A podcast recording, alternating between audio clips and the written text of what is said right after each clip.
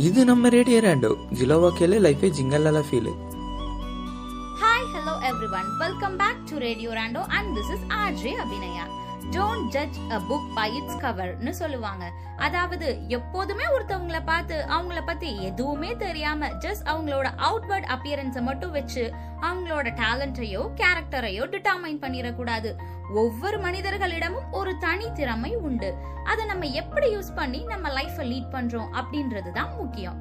அறிஞர் அண்ணா அவர்கள் கூறியிருப்பார் வெற்றியோ தோல்வியோ எது வரினும் கடமையை செய்வோம். யார் பாராட்டினாலும் பாராட்டாவிட்டாலும் கவலை வேண்டாம். நமது திறமையும் நேர்மையும் வெளியாகும் போதுதான் பகைவனும் நம்மை மதிக்கத் தொடங்குவான். இக்கதையில் ஒருவர் எவ்வாறு அவர் தனி திறமையை வெளிக்கொணர்ந்து வாழ்க்கையில் மாற்றியமைத்தார் என்பதனை பார்ப்போம். பிச்சைக்காரர் ஒருவர் புகைவண்டி நிலையத்தில் வாயில் பை நிறைய எழுதுகோள்களுடன் பிச்சை எடுத்துக் கொண்டிருந்தார். அந்த நேரத்தில் ரயில் ஏறுவதற்காக வந்த பணக்காரர் ஒருவர் பத்து ரூபாய் நோட்டை எடுத்து அந்த பிச்சைக்காரர் தட்டில் போட்டார். சிறிது தூரம் நடந்து சென்று திடீரென அந்த பிச்சைக்காரரை நோக்கி அந்த பணக்காரர் மீண்டும் நடந்து வந்தார். நீதான் பை நிறைய எழுதுகோள்கள் வைத்துக் கொண்டிருக்கிறாயே. நான் ஏன் உனக்கு சும்மா பணம் கொடுக்க வேண்டும்? அதனால் பத்து ரூபாய்க்கு சமமான எழுதுகோள்களை எனக்கு கொடு என்று கேட்டார்.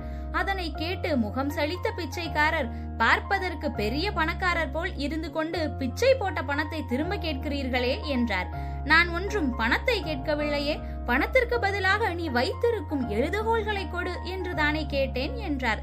சிறிது நேரம் பேசி பார்த்த பிச்சைக்காரர் முணங்கிக் கொண்டே தான் வைத்திருந்த எழுதுகோள்களை அனைத்தையும் அந்த பணக்காரரிடம் கொடுத்தார். எழுதுகோள்களை வாங்கிக் கொண்ட பணக்காரரும் பையில் வைத்து புகை வண்டியில் ஏறி புறப்பட்டார். பிச்சைக்காரரும் வழக்கம் போல யாசகம் கேட்க ஆரம்பித்தார்.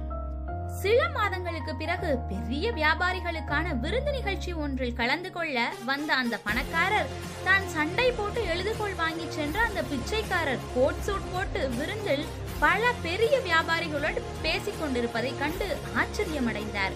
அவர் அருகில் சென்ற பணக்காரர் என்னப்பா என்னை அடையாளம் தெரிகிறதா? என்று கேட்டார். உடனே அந்த பிச்சைக்காரர் ஐயா உங்களை மறக்க முடியுமா? நான் வெகு நாட்களாக உங்களைத்தான் நன்றி சொல்ல தேடிக்கொண்டிருந்தேன் என் வாழ்க்கையை மாற்றியது நீங்கள்தான். நான் இப்போது இந்த சமுதாயத்தில் மதிக்கப்படும் ஒருவனாக இருப்பதும் உங்களால் தான் என்றான். தலை சுற்றி போன பணக்காரர் எனக்கு ஒன்றும் புரியவில்லை. ஆறு மாதங்களுக்கு முன்பு வரை அழுக்கு துணியுடன் பிச்சை எடுத்துக் கொண்டிருந்தாய். இப்போது என்னை விட பெரிய பணக்காரர்கள் எல்லாம் உன்னிடம் வியாபாரம் செய்து கொண்டிருக்கின்றனர். எனக்கு தலையை வெடித்து விடும் போல் இருக்கிறது. தயவு செய்து என்ன நடந்தது என்று சொல்லிவிடு என்று கேட்டார். அன்று என்னிடம் இருந்து நீங்கள் வாங்கி சென்ற எழுதுகோள்கள் எல்லாம் நான் என் மகளுக்காக வாங்கி வைத்திருந்தது. இரவு நான் பிச்சை எடுத்து முடித்து வீடு திரும்புவதற்குள் கடைகள் எல்லாம் மூடிவிடும். அதனால் தான் காலையில் வரும்போதே வாங்கி வந்து பையில் வைத்திருந்தேன். அதை தான் நீங்கள் வாங்கி சென்றீர்கள். நீங்கள் சென்றவுடன் உங்களை திட்டிக் கொண்டே வழக்கம் போல் பிச்சை எடுக்க ஆரம்பித்தேன். இரவு நேர பிச்சை எடுத்துவிட்டு வீடு திரும்பிய நான் நடந்தவற்றை எல்லாம் என் மனைவியிடம் கூற ஆரம்பித்தேன். அந்த பத்து ரூபாயை அவளிடம் கொடுத்து நாளை காலை நீயே கடைக்கு சென்று எழுதுகோள் வாங்கி மகளிடம் கொடுத்து விடு என்றேன். நான் சொன்னதை கேட்டு கண்ணீர் வடித்த என் மனைவி இந்த பத்து ரூபாய் தான் என் வாழ்நாளில் நான் மரியாதையுடன் சம்பாதித்த ஒரே பணம். தினமும் பிச்சை எடுத்த காசில் சாப்பிடுவதற்கே அசிங்கமாக இருக்கும். இன்றுதான் என் வாழ்நாளில் என் கணவன் உழைத்து சம்பாதித்த பணத்தில் சாப்பிட போகிறேன் என்று கூறி மீண்டும் அழத் தொடங்கினாள். எங்கிருந்தோ வந்த அந்த மனிதர் நீ வாழ ஒரு வழியை கண்டுபிடித்து விட்டார். நாளை முதல் நீ பிச்சை எடுக்க கூடாது. இந்த பத்து ரூபாய்க்கு மீண்டும் எழுதுகோள் வாங்கிக் கொண்டு போய் ரயில் நிலையத்தில் விற்றுவிட்டு வா. என்று கூறினாள். மறுநாள் சுத்தமாக குளித்துவிட்டு பத்து ரூபாய்க்கு எழுதுகோள் வாங்கிக் கொண்டு வந்து ரயில் நிலையத்தில் விற்கத் தொடங்கினேன். அன்று மாலைக்குள் முப்பது ரூபாய் லாபம் சம்பாதித்தேன். என்னுள் இருந்த வியாபாரியை உணர்ந்தேன். என் வாழ்க்கையில் இவ்வளவு நாட்களை பிச்சை எடுத்து வீணடித்து விட்டேனே என்று மனம் நொந்து கொண்டேன். அன்று முதல் இரவு பகல் மழை வெயில் எதுவும் பார்க்காமல் தினமும் தன்னம்பிக்கையுடன் வியாபாரம் செய்தேன்.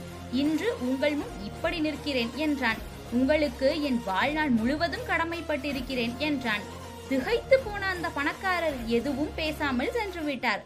நம் வாழ்க்கையிலும் பல நேரங்களில் இது போலத்தான் நம் திறமையை வெளிக்கொண்டு வரவே இன்னொருவர் தேவைப்படுகிறார். என்னங்க இவர் எப்படி தன் தனித்திறமையை வெளிக்கொணர்ந்து வாழ்க்கையை மாற்றியமைச்சாரோ? இதே போன்று உங்களுக்குள் இருக்கும் திறமையை வெளிக்கொணருங்கள். அதுதான் உங்கள் வாழ்க்கையை மாற்றியமைக்க ஒரு நற்கருவியாக பயன்படும். உலகில் யாரும் தெய்வீக குணங்களுடன் பிறப்பது இல்லை. ஒவ்வொருவருக்கும் அவரவர் மேற்கொள்ளும் முயற்சிகளையும் திறமைகளையும் பொறுத்துதான் முன்னேற்றம் ஏற்படுகிறது. So explore your unique talent and carve your life successfully இந்த கதை உங்க லைஃப்பை சேஞ்ச் பண்ண யூஸ்ஃபுல்லா இருந்தா உங்க ஃப்ரெண்ட்ஸ்க்கும் ஷேர் பண்ணுங்க. And most important thing like போட்டுருங்க நீங்கள் கேட்டுக்கொண்டிருப்பது ரேடியோ ராண்டோ வேறு கதையில் சந்திப்போம். Until then bye from RJ Abhinaya stay home stay safe